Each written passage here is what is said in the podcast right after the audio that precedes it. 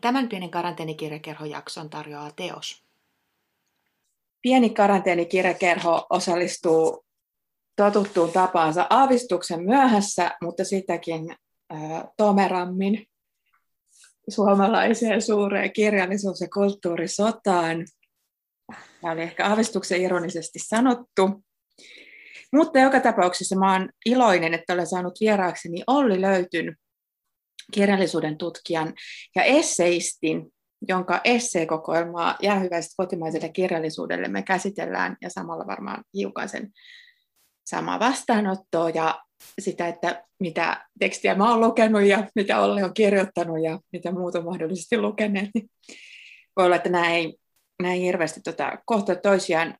Taustaksi sanottakoon, että kun ö, joulun aikaan juttelin teoskustantamon Hannele Jyrkän kanssa, että mitä, mitä kaikkea kivaa on tulossa tälle keväälle, niin mä ensimmäisenä ympyröin tämän, koska ensinnäkin on ihanaa kotimaiseen kirjallisuuteen keskittyvässä podcastissa, joka on vähän niin vahingossa keskittynyt kotimaiseen kirjallisuuteen, ja mun lukutavat on ö, ajautuneet jotenkin siihen, että mä luen nyt että niin kuin uutuuden perusteella ja kotimaisuuden perusteella ja kaiken tällaisen, mikä on mulle henkisesti vierasta ja vaikeaa, niin, niin ihana päästä käsittelemään tällaista, tällaista kirjaa.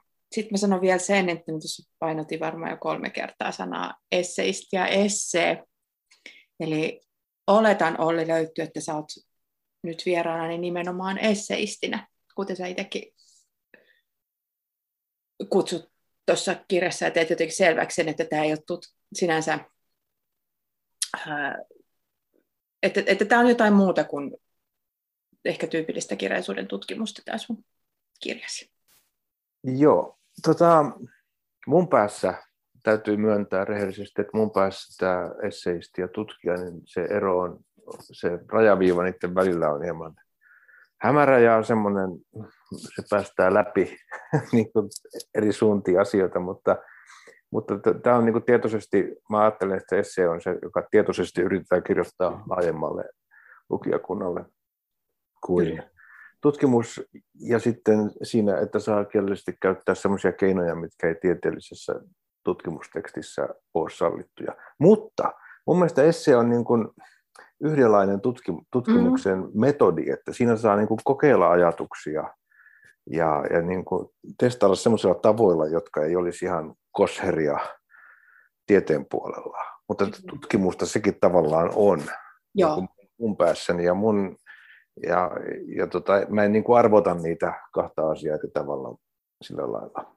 Joo, mä en ajatellut silleen arvottavasti, vaan nimenomaan just sen ehkä kirjoittaja-asennon tai jonkun tällaisen perusteella, että, että esseessä on se, esse on mulle hyvin rakas laji ja, ja tota, haluaisin ehkä puhua ja lukea sitä vaan koko ajan, koska siinä, siinä on jotenkin just se, mikä tekee siitä mun mielestä esseetä, on, on se, että se menee jotenkin sen ihmisen läpi ja, ja sen henkilön Joo. läsnäolo on siinä tärkeä. Ja, ja sitten musta tuntuu myös monesti, että että tota, se saattaa olla tutkijalle jopa haastavaa ja hankalaa niin kuin päästä siihen henkilökohtaisen Juuri näin. Puolelle.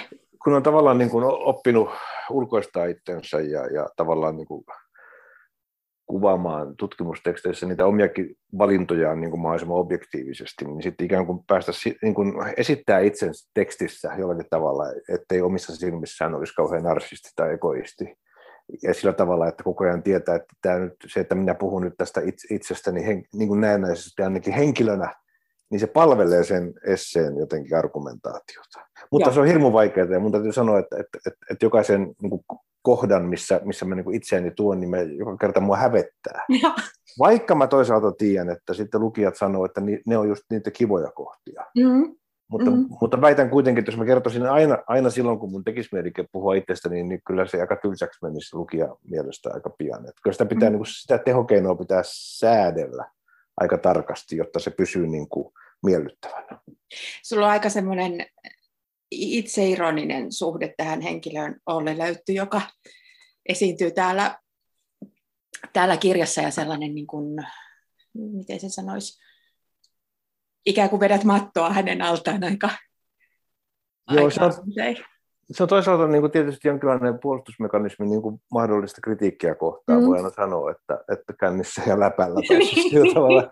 Mutta sitten toisaalta kyllä se on sellainen tietoinen valinta siinä, että kyllä mua vähän, vähän niin kuin kollegoissa ja, ja tutkijapiireissä, niin kyllä, kyllä mä aika vakavissa ja tosissaan, joka tietysti on oikein, pitääkin olla vakavissaan, mutta otamme ehkä joskus itsemme liian vakavasti. Joo, Tavallaan asioille tekisi hyvää, että me jotenkin myönnettäisiin julkisesti, että, että tiettyä huojunta ja epävarmuutta on näissä mm, meidänkin toimissamme.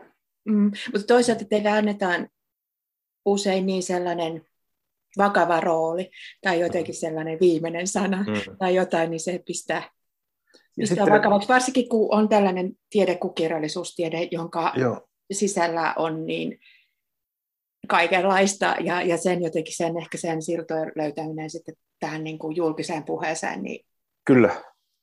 se on hankalaa.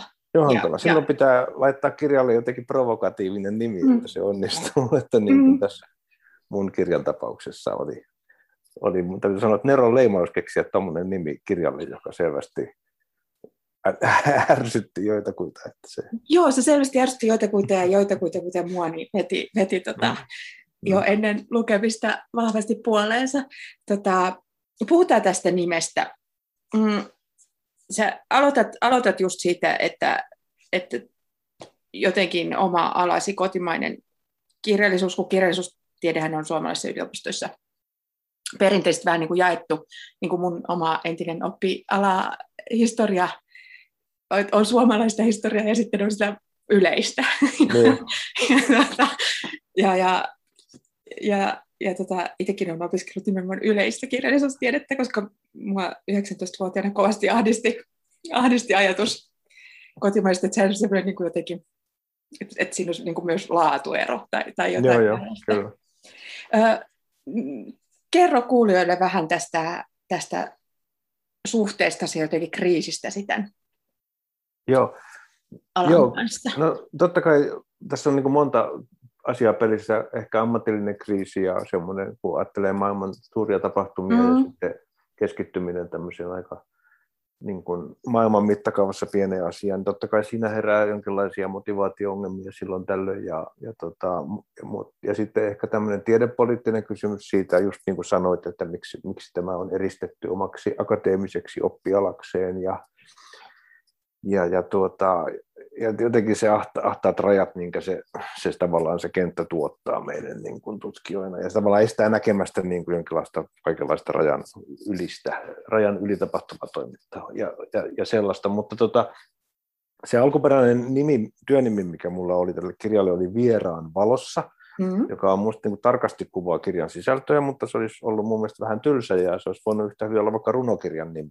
Tavallaan siinä ei ollut semmoista niin kuin oikeaa tatsia, mutta siitä on kyse, että tavallaan katsoa sitä omaa tuttua ympäristöä, tässä tapauksessa sitä kirjallisuutta niin kuin ikään kuin vieraan silmin tai jotenkin vieraan läsnä ollessa tai jotenkin vieraan, vierauden ympäröimänä. Tämä oli se, se alkuperäinen idea siinä. Joo, se vieraus tulee tässä heti, heti tota, voimakkaasti mukaan ja jotenkin sä osoitat, että eh, me ollaan kaikki vieraita ja että niin vieraus on, vieraus on niin kuin yhteisön ö, olemuksessa ja, mm. ja ne on niin kuin toisiinsa Mm. sitoutuneita. Johanna Sinisalon Ennen päivänlaskua ei voi kirjan kautta, jossa se tuo siis konkreettisesti peikot Pyynikille, Niin, peikon kyllä. ja, ja, ja niin kuin laittaa sut katsomaan hyvin tuttua Tamperetta ihan niin kuin jotenkin muuten. Ja, ja sitten, mutta et se, sit se vieraus niin kuin toistuu kaikessa. Mun mielestä oli tosi mielenkiintoista, mutta luin tämän kirjan niin kuin luettua, niin tästä käytyy keskustelua ja, ja Hesarissa julkaistu tota, Lassi Nummen ää, Jyrki Nummen. Jyrki, sanon sitä jatkuvasti Lassiksi, ei, anteeksi Joo. Lassi, Jyrki Nummen tota, kritiikki, jossa oltiin jotenkin keskitytty öö, mun mielestä pieniin teemoihin tästä, et, koska tämä vieraus ja, ja sen niin kuin, jotenkin problematisointi ja sen vierauden ja tuttuuden jotenkin kääntäminen, niin, niin ne oli mun mielestä hirveän kiinnostavia. Mä oon tässä just pari jaksoa ennen tätä podcastia niin haastatellut kääntäjiä ja samoin viime syksyllä Samse Peltosta, jolla on tässä iso rooli tässä sun kokoelmassa, koska hän, hän tota, suomentaa Hassan Blasimia, arabiankielistä kirjailijaa, joka asuu Suomessa. Tämä on varmaan kätevin tapa, mm. tapa tota, ilmaista tätä. Ja tässä tulee just se, että mitä se suomalainen kirjallisuus ja mitä on Suomessa tehty kirjallisuus ja miten me edes saadaan sitten tietoa ja jotenkin just se kääntäjien rooli siinä. Ö, minkä takia tässä Blasim tulee tässä monessa kohtaa esiin ja jotenkin hänen, hänen roolinsa. Mm, mä mietin sitä, että, että tota, kun hän on jotenkin sellainen, joka aina nostetaan, että, että tässä nyt on tämä yksi esimerkki arabiankielisestä kirjailijasta Suomessa, mm. mutta sitten kuitenkin hän on niin kuin vähän sellainen maskotti ehkä, tai, mm. tai jonkunlainen sellainen ulkopuolinen, niin Mm. Se vaara on toi maskottikysymys on toki käynyt mun mielessä. Ja, niin. tota, ja on niin kuin, tavallaan kaikkea sitä, mitä mä nyt hänen teksteistään ja hahmosta nimeltä Hassan Plasim sanon, niin on niin kuin ikään kuin punninnut tämän kautta niin kuin, ja miettinyt ja, ja tota, ruoskinut itseäni, että näin ei tapahtuisi. Mutta, mm. että, Niitä tuleeko itse jatkaneeksi tässä? Tuleeko itse jatkaneeksi, mutta mä kuitenkin väitän, että, että kyseinen henkilö ja kyseinen hahmo ja kyseinen kirjailija ei kyllä ihan, mä luulen, että se ei pysy missään maskotin roolissa. Että se on sen verran semmoinen kesytön kaveri. Ja, tota, ja sitten siinä on yksi käsikirjoitusta kommentoitu ystäväni totesikin tekstin luettua ensimmäistä, että taidat sitten rakastaa tätä Hassan Plasimia, mm. jonka mun on pakko myöntää, että näin taidan tehdä, että kyllä mä niin kuin, siinä niin kuin on tämmöistä fanitustakin, että että toisaalta, että jos tämmöinen maskottitulkinto tehdään siitä, niin ei haittaa. Mä, mä vaan haluan niin kuin innostaa ihmisiä lukea hyvää kirjallisuutta. Että ei se, en, en mä niin kuin ajattele, että mä käyttäisin häntä niin kuin ikään kuin argumenteissa, mm, vaan se mm. niin kuin tulee kauhean luontevasti. Kyllä.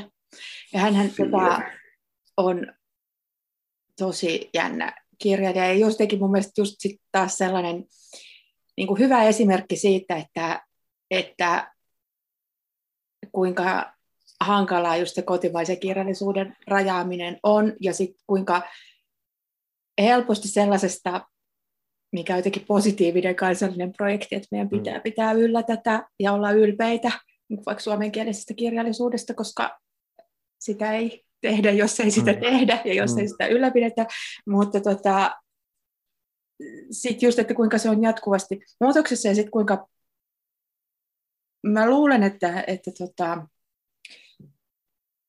niin kun se on tämmöiset asiat kuin kieli ja kansallisuus ja monikielisyys ja erikielisyys ja kaikki semmoiset, niin ne on jotenkin öö, tiedätkö, pitkiä asioita ikään kuin mm. historiassa ja, ja tällainen mm. niin kuin, suhteellisen puhdas tulkinta vaikka suomalaisuudesta, niin se on suhteellisen mm. lyhytaikainen ja, ja uusi. Kyllä, juuri näin.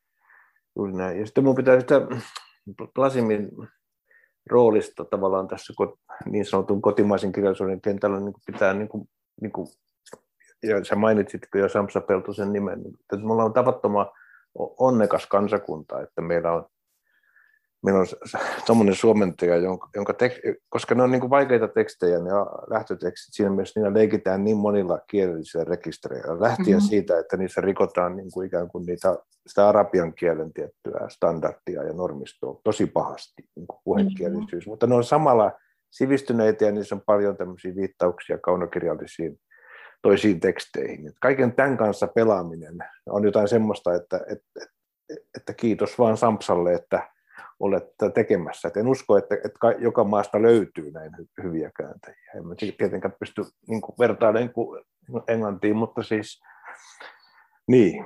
Joo, niin mustakin tuntuu, että tota, täytyy linkata tähän keskusteluun, mikä käytiin Samsan kanssa syksyllä, koska tota, puhuttiin just tosi paljon siitä, että kun arabia on niin valtavan laaja kieli, mm. ja ihan siis perinteisesti, ja siinä on niin kuin monenlaisia traditioita eri mm niin kuin paikallisesti, mm. maantieteellisesti erilaisia. Ja sitten toisaalta on niin kuin ihan uusia tapoja käyttää arabiaa ja, ja kuinka se sekoittuu just vaikka asuinmaakieliin ja kaikkea mm. tähän. Mutta sitten toisaalta, niin kuin hänelläkin varmaan on niin lähinnä toisaalta runsauden pula siitä, että kuinka älyttömän paljon kiinnostavaa käännettävää oli Arabiasta mm. Suomeen ja sitten toisaalta se niin kuin markkinoiden kiinnostus, mikä on jotenkin kyllä aika järkyttävää ja varmaan vähän yleiseurooppalaista, kuten säkin tässä, tässä näytät, että, että, tota, että jotenkin me pidetään sitä Arabiaa niin kuin mm. jatkuvasti etäällä. Et, ja ja niin kuin vieraanutetaan sitä, sitä jotenkin tahallaan. Tästä Joo, ja sitten tekee mieli vielä, niin kuin tulee mieleen se, että mikä niin kuin tavallaan tuttu, kirjallisuuden tutkimuksen näkökulma tähän on se, että kun meillä nyt ei kauheasti ole arabian kielen taitoisia yleisen kirjallisuustieteen tutkijoita, jotka voisivat niin kuin, tavallaan niin kuin luvan kanssa tutkia, koska mm. se on se ajatus on ollut, että vain alku, lähtökielisiä tekstejä saa tutkia. Nyt sitten kun joku haluaisi tutkia Hassan Plasimin käännöksiä, niin se, onko se sitten yleisen kirjallisuustieteen vai kotimaisen kirjallisuuden alaan kuuluva asia? Niin tämä on niin. Niin kuin heti ongelma, jolle mä ehdotan sitä ratkaisua, että ei välitetä tällaisista oppialaeroista. Joo, ja tuota, tähän tulee nyt sit toinen mielenkiintoinen ajatus, mikä tästä tuli, tuli niin kuin just arabian kielen ja arabialaisen kulttuurin ja toisaalta eurooppalaisen niin pitkä suhde. Että tos, toinen, toinen kääntäjän haastattelu, jonka tein, niin, niin siinä oli siis italialainen filosofi, joka kirjoitti ranskaksi ja käännetty suomeksi, ja joka niin kuin nimenomaan on tota, tutkinut siis sitä, niin kuin, että, että jos on esimerkiksi Averroes-tyyppisiä hmm. tapauksia, että kuinka niin kuin, se, että et koska filosofiassa on myös helposti vähän se sellainen jotenkin ajatus, että pitää lukea alkukielellä ja mm. pitää, pitää päästä mm. lähteelle ja sieltä jotenkin löytyy mm. sitten se kultajyvä. Mm. Ja sitten se vaatii niin kuin yli kymmenen vuosia kieliopinnot, että, että sä pääset sinne lähelle, mm. niin, niin, niin sitten kun tavallaan ymmärtää, että esimerkiksi keskiaikaiset filosofit on lukenut niin kuin puoleen ja toisin käännöksinä ja, ja, mm. ja niin kuin, mm. se on sellaista jotenkin kääntämisen juhlaa, niin, niin, niin ehkä me ei tarvitakaan sellaista jotain niin kuin puhdasta ja aitoa ja alkukielen ajatusta aina niin. välttämättä. Aina, niin siis täytyy tietysti sanoa, että Mutta sitten on hienoa, niin. Hienoa että, että on niitä, jotka perehtyy siihen alkukieleen, mutta niin, se on siis niin tavallaan toinen asia. Niin, tarvitaan tulkkeja siihen. Tarvitaan tulkkeja ehdottomasti. Väliin. Mutta ja, pitää ja olla nimen... myös niin kuin tutkia sen lisäksi pitää tutkia, että millä tavalla nämä käännökset on täällä meidän kielellisessä ja kirjallisessa todellisuudessamme läsnä. Se on niin kuin yhtä lailla oikeutettuja niin kuin tutkimuskohteiksi kuin ne alkukieliset. Ja tässä on jotenkin koko ajan niin kuin on just sitä, sitä vetoa, että, että niin kuin semmoisen jonkunlaisen protektionismin ja, hmm. ja suomen kielen suojelemisen ja sitten toisaalta siis, joka ei kuitenkaan sisällä niin kuin välttämättä ää, tietoista ulos sulkemista tai tietoista tai pyrkimystä tai mitään tämmöistä niin kuin, tietoista jotain toiseuden kammoa tai muukalaiskammoa, mutta sitten se kuitenkin saattaa tuottaa sellaista. Mm. Joo, mä oon siis seurannut tätä tietysti kielikeskustelua niin kuin koko aikuisikäni mm. ja ja olen ensimmäisenä puolustamassa suomen kielen asemaa monissa tilanteissa ja paikoissa, mutta, mutta se semmoinen uhkapuhe, se, että, että mun mielestä se ei tee hyvää sille kielen käytön todellisuudelle, että sitä jäsennetään koko ajan vain sen kautta, että me ollaan uhattuna ja me ollaan kuolemassa ja häviämässä.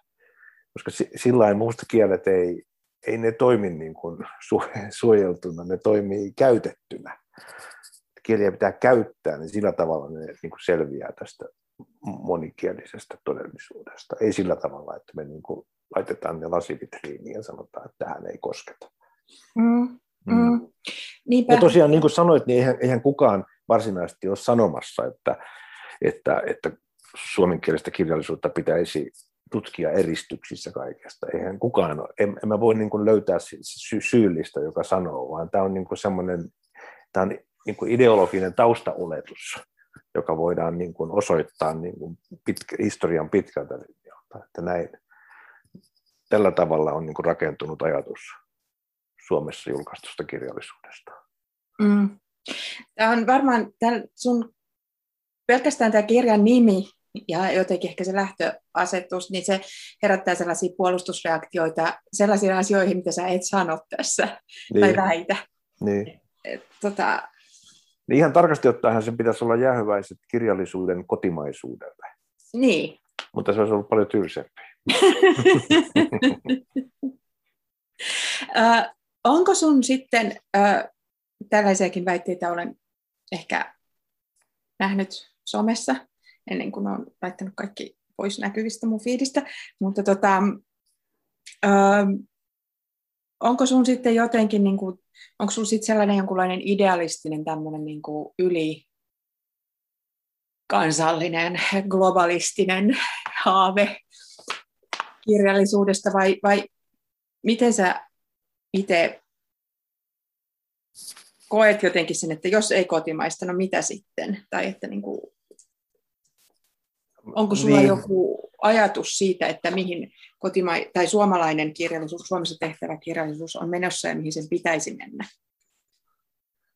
No jos uskaltaa mitään tämmöistä niin kuin ohjelmallista esittää, niin mun mielestä kaunokirjallisuuden kannattaisi tavallaan ottaa rohkeammin vastaan se tosiasiallinen kielellinen moninaisuus, mitä ihmiset oikeasti käyttää. Eikä niin kuin, mä ajattelin, että se on jotenkin siinä kustantajaportaalla tai jossakin siinä editoimisvaiheessa, missä ikään kuin kun, jota vielä tietysti, ja nyt mä en halua sanoa, että siis, mä en ole oikeakielisyyttä enkä kielitietoisuutta semmoista vastaan miss, missään tapauksessa, vaan nyt puhutaan taiteesta ja kaunokirjallisuudesta mm-hmm. ja sen tavallaan suhteesta siihen kielelliseen todellisuuteen, missä me eletään. Missä me, josta monet ihmiset on kaksikielisiä monikielisiä ja käytetään kieliä sekaisin. Tavallaan se saisi minusta näkyä rohkeammin kaunokirjallisuudessa. Minusta olisi kiva, että joku uskaltaisi julkaista kirjan, joka olisi vähän sekakielinen. Siis sella, se, tai kirjoittaa sellaisia ja julkaista sellaisia, jossa näkyisi se, että, että, tuota, että oikeasti ihmiset puhu, eivät puhu niin kuin, niin kuin puhtaita kieliä. Mm-hmm. Jos tätä on ehkä ainoa, mikä minulle tulee nopeasti tulee mieleen, että mitä, mitä tuohon voisi vastata. Tulee mieleen Jonas Hassen Kemiri, joka on tota,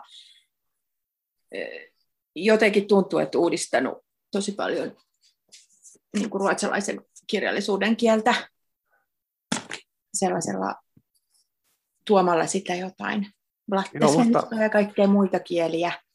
Minusta hyvä esimerkki on Uma ja Anu Hannahin, Uma ja Apu Hannahin toi Sinut-niminen tämmöinen oma elämäkerta versus, slash esseekokoelma. Siinä, siinä, on, siinä leikitään kielellä ja sitten yhtäkkiä kerrotaan englanninkielisiä vitsejä englanniksi niin kuin selittämättä. Ehkä vain siksi, että ne toimii paremmin sillä niin. Ja, ja niin kuin sekoitetaan asioita sillä tavalla. Että se on, se on musta niin kuin sillä ei ole niin kuin, ainakaan mä en ole havainnut seuraajia.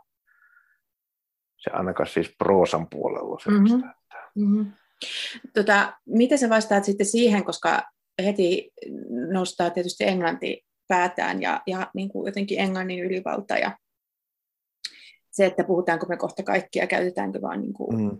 jonain yleiskielenä sellaista broken Englishia, mitä säkin täällä viittaat siihen, että just, just mitä esimerkiksi Hassan Blasini joutuu käyttää suomalaisissa julkisissa esiintymisissä yleensä, niin, niin mitä sitten? Totta. Kyllä nousee vähän taas karvat pystyyn, koska jonkun Joo. verran on just tota, että ikään kuin englanti vuotaa Joo, mä justiinsa kun tässä työkseni yritän kirjoittaa englanninkielistä tieteellistä artikkelia ja se on aika hankalaa ja siinä on niin vaikea saada ajatuksia esitettyä yhtä hyvin kuin sen tekisi suomeksi. Niin, tota, niin, niin kyllä mä tämän ymmärrän ja, ja olen jossakin määrin samaa mieltäkin, että meitä uhkaa englanti, mutta sitten toisaalta englanti antaa meille mahdollisuuksia. Ja, ja miksi me kutsutaan sitä broken mm. rikotuksi englanniksi kun se kerran näyttää toimivan niin hyvin. Siis mehän onnistumme sen avulla. Että mun mielestä pitäisi ehdottomasti ottaa normiksi broken English, ja sitten nämä, jotka puhuvat sitä niin kuin ikään kuin ensikielenä, niin ne on sitten poikkeuksia. Koska suurin osa maailman ihmisistä puhuu englantia rikkinäisenä. Mm. Mm. Ja se niin, on tota... usein semmoinen niin kuin hyvä kolmas kieli, Niin. yhteinen kieli, semmoinen yksinkertaistettu ja aika idiomivapaa ja sellainen jotenkin.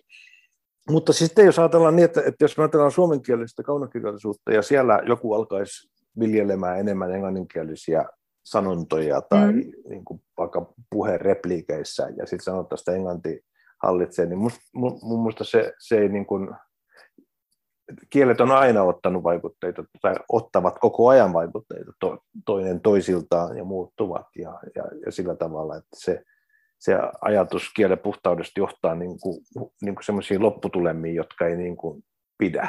Mm. Että mun, mun, mun mielestä sitä englantia on syytä pelätä jollakin tasolla ja, ja jollakin niin kuin vaikka tieteellisen kirjoittamisen, että kohta meillä ei ole enää, tai on oppialoja, jo- joilla ei ole enää niin kuin, tavallaan perinnettä suomenkielisten artikkelien kirjoittaa tai suomenkielisten tieteellisten tekstien tekemisestä. Mutta niin kuin kotimaisen kirjallisuuden tai suomen kirjallisuuden kentällä niin on musta yliammuttua niin kuin jotenkin tehdä päätöksiä sen, sen perusteella, että me pelätään, että. Joo. Englanti tulee ja haukkaa meidät. Mm. Mm. Niin. Joo, se on koko ajan vähän tämä niin kuin, Ei se, ei se tuu ja haukkaa. Me, niin jatkuva tällainen joku peikkojen luominen. Ei, siis tämä on hyvänen aika. Tämähän on niin voimissaan. Se on hämmentävää vielä ajattelen nykyisen niin kuin, tavallaan media-aikana, niin kyllä mm-hmm. Mhm. tämä perinteinen kaunokirjallisuus on ihan valtavan hyvissä voimissa. Siinä tuntuu hullulta, että koko ajan niin kuin jotenkin pelätä, että kohta Mm. tämä kaatuu tähän. Musta vähän tuntuu, tuntuu tota, että se on niin, yleensäkin huolipuhe on täällä meidän kulttuuritoimittajia ja muiden jotenkin niin omaksuma siltä aina Mm. kultakin alalta, koska tietysti aina on kyse rahasta ja rahat on aina vähissä. Mm. Niin, niin, ja jotenkin on päätetty yhteisesti, että, että tota, huo, olemalla hirveän huolestuneita, niin se on ikään kuin se ainoa tapa mo- motivoida sitä, että miksi me ansaitaan enemmän ja arvostusta ja kaikkea tällaista mm. yhteiskunnassa, että, että niin kuin kaikki romahtaa, jos ei ole, jos ei, ja kirjallisuudelle nyt muutenkin asetetaan niin kauheasti kaikkea yleviä. Oh. On silloin vähän liian raskas lasti kyllä asetettu sen kontolle, että sekään ei välttämättä tee hyvää niin kuin kirjallisuuden elin, elinvoimalle. Ei, ja varsinkin Niin. taas jos miettii sitä, että minkälaisia rooleja kirjallisuus esittää omassa elämässä, niin ei mulla ainakaan kauhean yleviä tai sellaisia Niin, näin on. niin kuin nautintoa ja sitten toisaalta kapinaa ja pakenemista ja jonkunlaista anarkismia ja kaikkea muuta sellaista, eikä, eikä niin kuin välttämättä sellaista kansakuntaa. Joo. Joo, tuohon mä oman listan lisäisin tietysti, mikä, mikä on niin kuin, nyt kun tavallaan niin moni asia kilpailee siitä lukuajasta, niin, niin se, miksi, miksi niin kuin pitää joka ilta lukea niin kuin kaunokirjallisuutta, on niin kuin tavallaan sen kielitajun ylläpitäminen. Että sen huomaa heti, että, että jos ei ole lukenut vähän aikaa, niin on tavallaan se oma kirjallinen ilmaisu kärsii siinä. Se, se on, sillä on tavallaan ihan tämmöinen välineellinenkin Kyllä. lukemisella. On, on, joo. Ja, tota, ja sitten se, että, että niin kuin nimenomaan tässä hektisessä nykyässä ja kaikessa muussa ja, ja jotenkin asiaa tekstien tulvassa, Mm. niin ihan pelkästään sellainen, että se vähän muuttaa aina just sitä asetusta, että mitä kaikkea mahdollisuuksia kielellä voi olla ja, Juuri näin.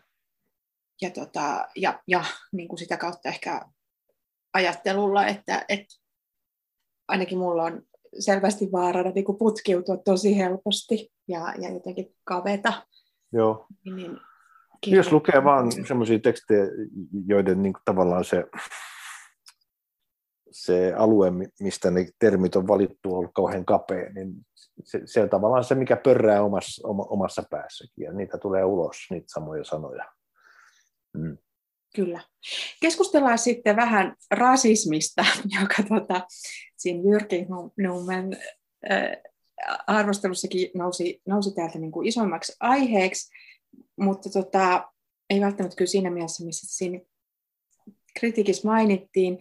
Öö, Tämä on vähän myös sellainen, mikä sivuaa paljon niin kuin yleensäkin sellaisia, ei pelkästään suomalaisia kulttuurikeskusteluja, mutta mut niin kuin musta tuntuu, että varsinkin jos öö, seuraa amerikkalaista ja kukapa ei nykyaikana seuraisi, kun se tulee niin jotenkin helposti, niin, niin et, aika paljon on sellaista, että tai tuntuu näin ulkopuolisesti, että, että tahdotaan ottaa joku teos ja sitten lukea se uudestaan ja sitten osoittaa, että mm. tässä piilee valkoinen ylivalta ja mm. näin. Ja sitten, sitten, sitten on semmoinen toinen koulukunta aina siinä vieressä jotenkin hekottelemassa, että etkö ymmärrä kontekstia. Ja, mm. ja tässähän kirjailija nimenomaan näyttää sen oman aikansa rasismin, eikä niin kuin välttämättä toisina sitä. Mm. Tämähän on tosi mielenkiintoinen ja iso alue. Mm. Sulla on tässä esimerkkejä toisaalta Joseph Conradin Pimeyden sydämestä, sitten Matti Pulkkisen romanihenkilön kuolemaan. Ja sä et mielestäni hirveästi väitä kummankaan. Tai niin kuin, kun sitten tämän niin kuin nykyaikana aina tahtoo kirjallisuuskeskustelui tulla se tekijä, vaikka sen piti mm. olla kuollut, mutta sen mm. edelleen. Se on herännyt monen kertaan. Se on herännyt monen kertaan ja on jonkunlainen jopa zombiemainen. Kyllä. Kummittelee Kyllä kaiken yllä ja, tota, ja jotenkin hänet pitää ottaa jatkuvasti huomioon ja jotenkin intentioita arvailla, mikä on tietysti sitten tosi koomista niin kuin just Pulkkisen kohdalla, koska se taas on jotenkin niin kuin edustaa ehkä jotain korkeata postmodernismi mm. Suomessa, niin, niin, niin, niin jotenkin se on melkein väkivaltaista siinä mielessä. Mutta tota, mikä, mikä sun suhde ylipäätään on tähän uh, rasismi lukemiseen, paremman termin. No mä oon siis niinku, tutkijatausta on sitä, että mua on tutkinut siis sitä, miten Afrikkaa ja afrikkalaisia Joo. ja afrikkalaisuutta on Suomessa jotenkin representoitu eli esitetty.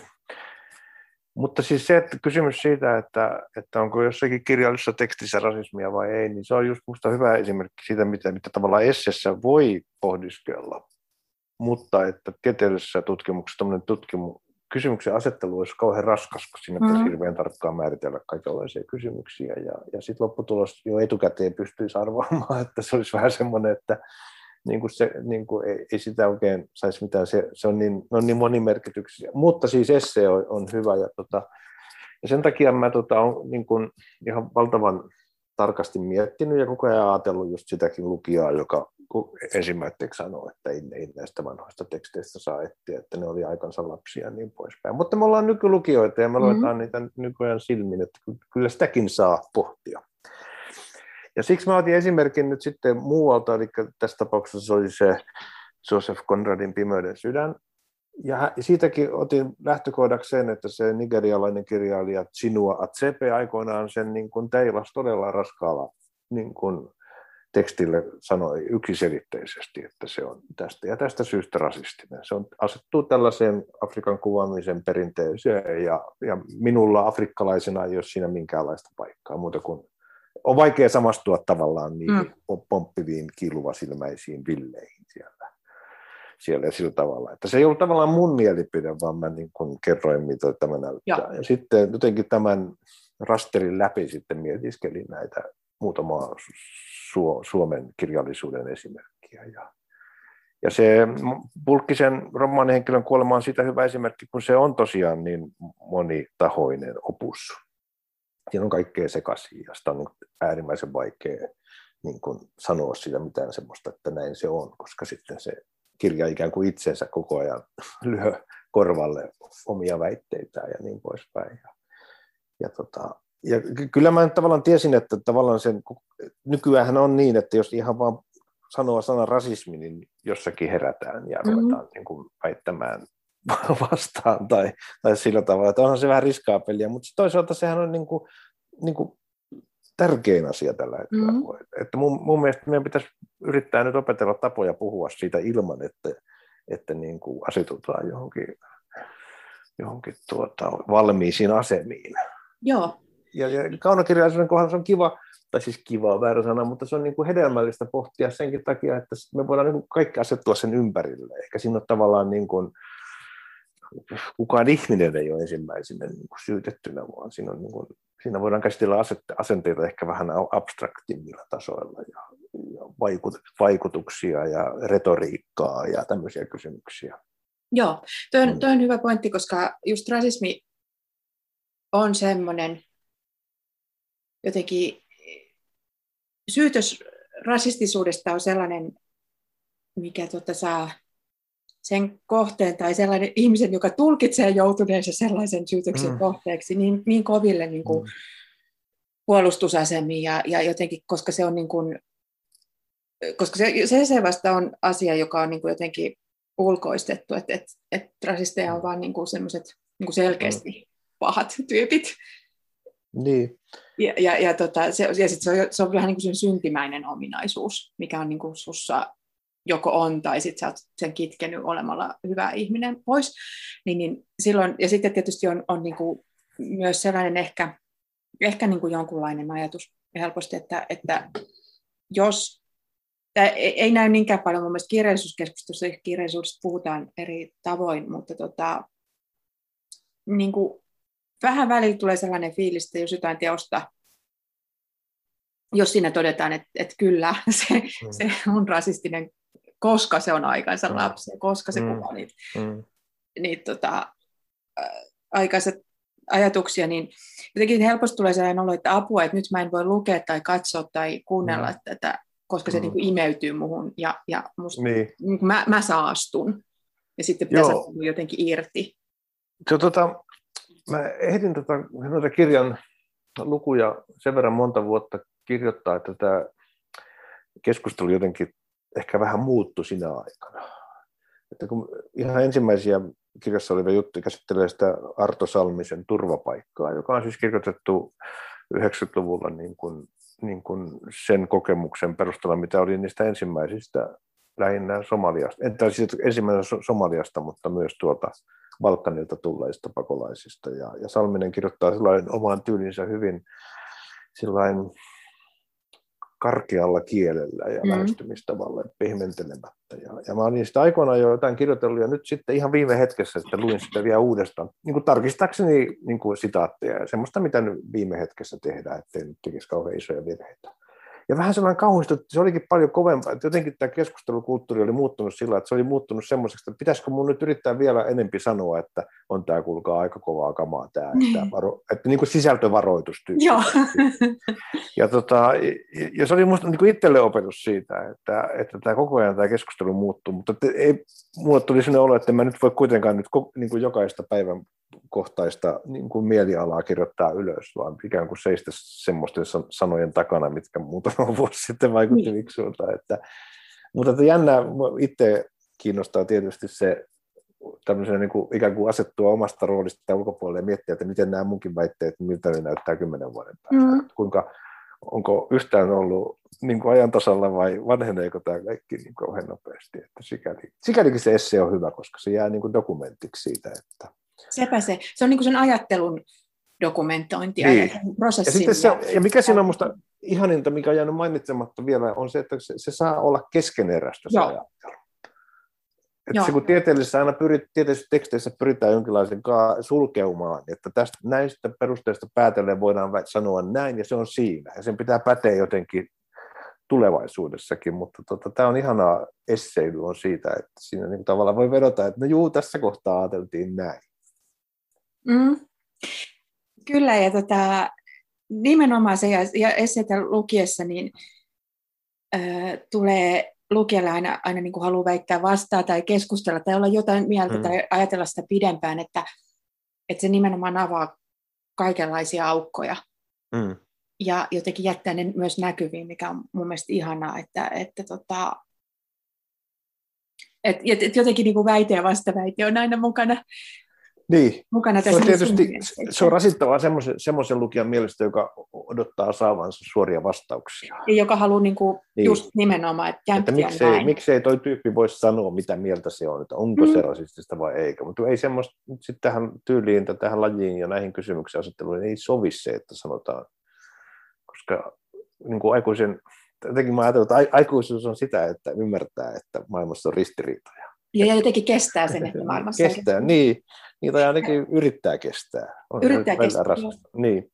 Musta tuntuu kyllä välillä, että tota, me tässä puhun niin kuin nyt joukkona meistä, olen itse mm. siinä mukana, ollaan vähän niin kuin ehkä se paljon puhuttu pitkään jatkuva lapsuus ja nuoruus on nyt sitä, että me ei oikein kestetä sitä, että on, mm. on niin kuin, me ei tahdota kestää sitä, että, että on, on niin kuin ristiriitasta ja on, on, on kaikenlaista aukkosta ja huokosta.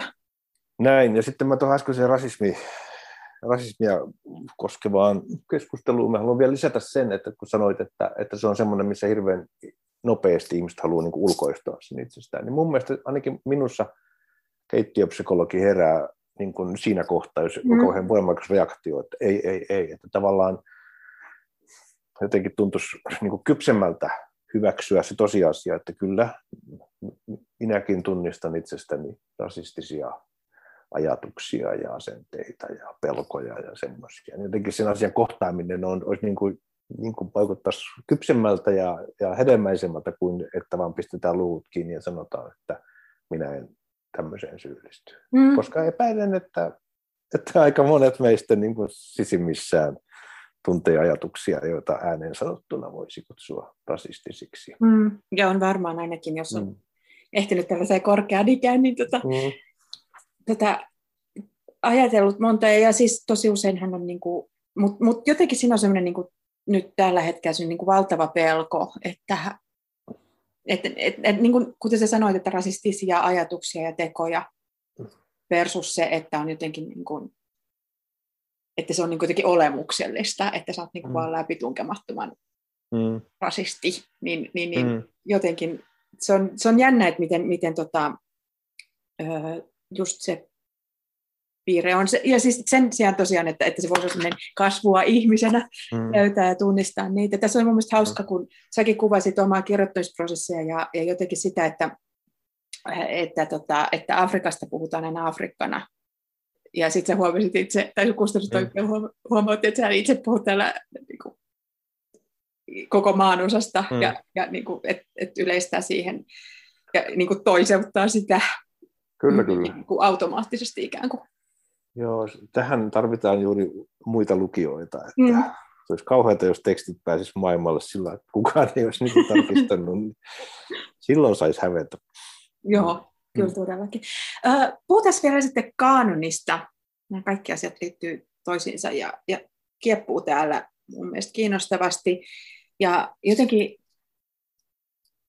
kaanon ja sen määritteleminen ja, ja kaikki nämä niin on myös sellaisia asioita, joita tota, joihin ei varmaan semmoista yhtään, yhtään puhdasta vastausta löydyttäisi, mitä on kaanon. Miten sä määrittelisit siellä kotimaisen kirjallisuuden piirissä, niin öö, miten se kaanon muodostuu? Tässäkin oli mun mielestä kiinnostava esimerkki se, että, että tota, öö, kun, kun, kun niin kirjallisuus, suomalainen kirjallisuus koko ajan kasvaa ja vanhenee ja tavaraa on enemmän, niin jotain jää pois. Ja esimerkiksi ö, Toivo Pekkasen kaltainen kirjailija on aika niin kuin semmoisen niin kuin keskimääräisen sivistyneen suomalaisen lukion käyneen vähintään, niin, niin pudonnut pois. Et tietyllä tavalla miettiä, että minkälaisia asioita pyytää pois, niin esimerkiksi tämmöinen niin kuin, onko työväenluokkaa ja sellainen esimerkiksi niin kuin asioita, jotka ei ole, ei ole kanonissa nyt niin tiukasti kuin joskus aikaisemmin. Kyllä varmaan on työväenluokkaisia teoksia kannessa, mutta tämä Toivo Pekkasen tämmöinen niin kuin työläissankari, joka rakentaa tällaista sosiaalidemokraattista mm. yhteiskuntaa, niin se on nyt sitten, se, hän kertoo meidän poliittista tilanteesta. Sellaista ei nyt näemmä tarvita, vaikka voisi niin. yhtä hyvin ajatella, Voisi ajatella, että sitä just tarvitaan. Just tarvittaisiin, että sen takia minusta voi olla, että Toivo Pekkanen tekee paluun jonakin päivänä, niin kuin, riippuen siitä, millaiseksi tämä maailma menee. Mutta mä yritän nyt kuvata sitä kanonia semmoisena, niin kuin, ne, siis vaan sitä me, toimintamekanismia, niin kuin sanoit, että sinne menee sisään, sinne, siis se on siis kanon on siis kokoelma kulttuurissamme arvostettuja teoksia. Ja ne arvostuksen kriteerit vaihtelee. Mm. Ja jotkut on siellä tietenkin py, niin kuin enemmän tai vähemmän pysyvästi. On siis selvä, jotka on niin kuin esimerkiksi kielen tai, tai, tai niin kuin kansallisen heräämisen kannalta niin kuin olennaisia kirjailijoita. Mutta että kyllä mä luulen, että niissäkin tapahtuu on tapahtunut ja tapahtuu vaihtelua koko ajan. Ja, mutta kiinnostavaa on se, että mitä sinne nyt, mitä tästä nykyisestä jää. Et jos kirjoitetaan jonakin päivänä kirjallisuushistorioita vielä, 10-20 vuoden päästä, niin mitä tästä nykyä, nykyhetken kirjallisuudesta sinne niin kuin jää? Koska tarjontaahan siis nimikkeitä ilmestyy valtavasti enemmän ja enemmän ymmärtääkseni, ja, ja niin tota, se, on niin kuin, se on kiinnostavaa. Että tunnistetaanko me tällä hetkellä se, mikä niin kuin kymmenen vuoden päästä on vielä arvostettavaa. Mm-hmm. Niin. Oletko huomannut urasi aikana äh, itse tavallaan seuratessa sitä, että mitä, mitä julkaistaan ja mistä puhutaan ja mitä arvostetaan ja kuinka paljon jää, niin onko sinulla fiilistä siitä, että, että minkälainen se on vaikka niin kuin parinkymmenen vuoden ajalta, mitä on tapahtunut? Oletko arvonnut Joo. oikein? En tiedä. Kyllä joskus tietysti väittää, että, että kuvittelee. Mutta voi olla, että palkintoinstituutio tulee niin kasvattaa merkitystä mm. Että jotenkin tuntuu, että Runeberg ja Finlandia-palkinnot, niin kuin, se on joku semmoinen mittari, millä, millä tullaan, koska ei oikeastaan muita ole, se on niin iso se määrä. En tiedä, ehkä myöskin ulkomailla menestyminen, siis käännöskirjallisuudessa menestyminen voidaan nähdä niin kuin sellaiseksi ja sillä tavalla. Että... Mm. Joo, joo, se on silleen kiinnostavaa kyllä, kun tota, välillä miettii, että jotain sellaisia aikanaan paljon puhuttaneita ja, ja mun mielestä ihan asioita uudistaneita kirjailijoita on vähän niin kuin pudonnut. Tai ainakin sellaisesta oppialan ulkopuolelta, sellaisesta, niin kuin, jos vaikka seuraa netissä käytävää kirjallisuuskeskustelua, niin ketä tunnetaan ja ketä muistetaan, niin, niin. Niin, niin tota, no, ajattelepa nyt esimerkiksi semmoista porukkaa kuin pahan koulukunnaksi nimitettyä mm. 80-luvulla, mm. kun vaikuttaneita kirjailijoita, niin, niin muistetaanko me, luetaanko niitä, onko niistä uusia painoksia? Ei. Se on tavallaan, ja mulla on sellainen teoria, että siinä on se, että se semmoinen, että kun tuli internetti tuli ja Wikipediat, mm. niin tavallaan sinne, sinne on niin kuin siirtynyt se semmoinen vanhempi kirjallisuus, joka oli siihen aikaan vanhaa kirjallisuutta, mutta ei se, joka oli siihen aikaan niin kuin suht nykykirjallisuutta. Ja sen jälkeen tietysti uudet tekijät on, on sinne joko omasta toimestaan tai jonkun muun toimesta niin kuin lisätty, niin. lisätty sinne. Että siinä on tavallaan sellainen 80-90-luvulla on sellainen, tulee olemaan sellainen gappi, joka on niin kuin tavallaan kadonnut meidän internet.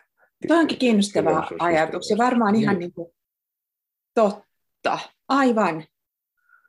Että mun mielestä nyt pitäisi jo, jollakin yliopistokurssilla pistää opiskelijat niin kuin täydentämään vaikka Wikipedia, niiden kirjailijoiden osalta, jotka siis lähihistoria niin. projekti. Niin, 1900-luvun lopun kirjailijat. Nimenomaan, että sieltä kanonista ja sivukaadoneista ja, ja varjokaanoneista putoon, putoon liikaa porukkaa. Niin. Ja, ja säilyy niin. myös sellainen, niin kuin, se on aina myös ilahduttavaa, että kun tutustut johonkin ka- kanonisoituun teokseen ja sitten se kolahtaakin ja on tuore ja on niin, no se on ehkä yksi, yksi tuota klassikon tuntomerkki, että mm. näin käy. Mm. Koska ja on, myöskin, on, on myös sellaisia kirjoja, jotka joita luettua ajattelee, että jaha, no tämä oli kyllä niin oman aikansa tuote. Että, niin. Mutta sitten on aina ylläreitä. On. Ehdottomasti. Hei, Olli Löytty, suur kiitos tästä. Kiitos, kiitos itselleni, tämä oli etuoikeus. kiitos, kiitos pääsimme hipaisemaan tätä aluetta. Ja suosittelen kyllä, että ihmiset ihan ottavat ja lukevat tämän kirjan, koska tämä on, tämä on hyvän esseekirjan kaltainen siinä, että sitä on miellyttävä lukea. Sun, siinä on ikään kuin sun, sun seurassa. Saa väittää vastaan ja saa olla jopa samaa mieltä. En välillä ja saa olla välillä, ei tarvitse olla edes mieltä, vaan voi vaan ajatella. Kiitos paljon. Kiitos. Tämän pienen karanteenikirjakerhon tarjosi teos